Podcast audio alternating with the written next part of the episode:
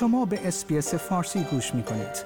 با رفتن به sbs.com.au به اخبار و گزارش های بیشتری دست خواهید یافت.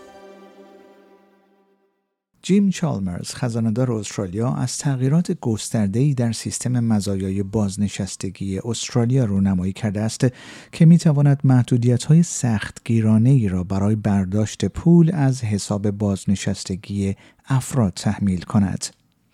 دولت اطلاف پیشین استرالیا به دلیل همهگیری کووید 19 دلایلی را که استرالیایی ها می توانند در طول همهگیری کووید 19 از حساب های بازنشستگی خود پول برداشت کنند را تعمیم داد.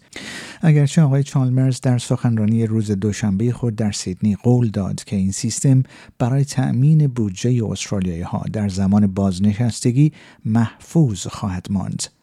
خزانه‌دار استرالیا میراث دولت ائتلافی پیشین را متناقض، گاه ضد سازنده و اغلب پرهزینه خواند. او گفت هرگز دیگر این کار را نمی کنیم. دولت ما رویکرد متفاوتی خواهد داشت. ما سعی خواهیم کرد که یک بار و برای همیشه جنگ های صندوق بازنشستگی را پایان دهیم. اگرچه جناح ائتلاف می‌گوید دسترسی زودهنگام به صندوقهای بازنشستگی که در استرالیا از آن با عبارت super fund نام برده می شود یک راه حیاتی برای مالکیت خانه است.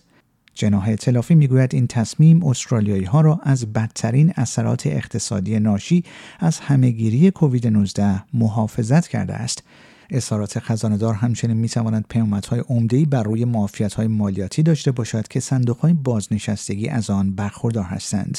اما خزانهدار استرالیا چه پیشنهادی دارد و این پیشنهادها چه معنایی برای شما دارد؟ محدود کردن برداشت ها از صندوق بازنشستگی یکی از آنهاست. حزب کارگر می‌خواهد استرالیایی ها را از برداشت پول از صندوق های بازنشستگی خود منع کند.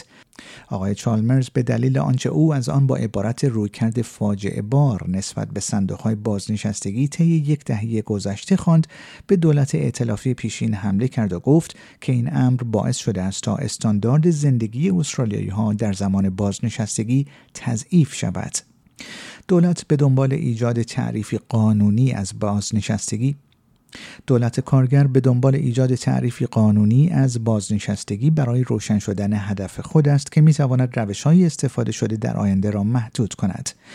به همین دلیل دولت یک فرایند مشاوره را آغاز کرده است و گفته است که هدف صندوقهای بازنشستگی حفظ پسنداز و تأمین درآمد برای یک بازنشستگی با در کنار حمایتهای دولتی به روشی عادلانه و پایدار است. اما ستوارت رابرت سخنگوی امور خدمات مالی از جناح اطلافی به این روی کرد انتقاد کرده است.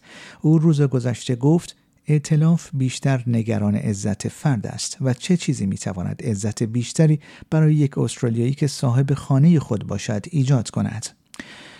وی افزود صادقانه بگویم چه چیزی می‌تواند از این کم عزت تر باشد که یک صندوق بازنشستگی از پول شما برای خرید خانه ای استفاده کند که شما مجبور به اجاره آن هستید. اما شاید پرسش بعدی این باشد که در حال حاضر چگونه می توانید از صندوق بازنشستگی خود برداشت کنید؟ در حال حاضر به دلایل زیادی از جمله پرداخت هزینه های دندان پزشکی و باز پرداخت وام خانه می توانید از صندوق بازنشستگی خود پول برداشت کنید. همچنین اگر در حال تجربه مشکلات مالی باشید در صورتی که زیر 60 سال سن داشته باشید یا هزینه قبض های پزشکی گران را می پردازید می توانید زودتر از زمان قانونی از صندوق بازنشستگی خود پول برداشت کنید. حداقل برداشت یک هزار دلار تعیین شده و حداکثر آن ده هزار دلار است. دولت اطلاف پیشین پیشنهاد داد که افرادی که برای نخستین بار خانه خریداری می کنند بتوانند از صندوق های بازنشستگی خود پول برداشت کنند.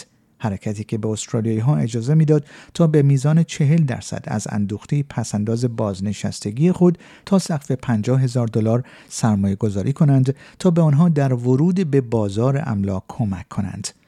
این سیاست که درست قبل از انتخابات گذشته اعلام شد مورد حمله انتنی البنیزی نخست وزیر کنونی استرالیا قرار گرفت.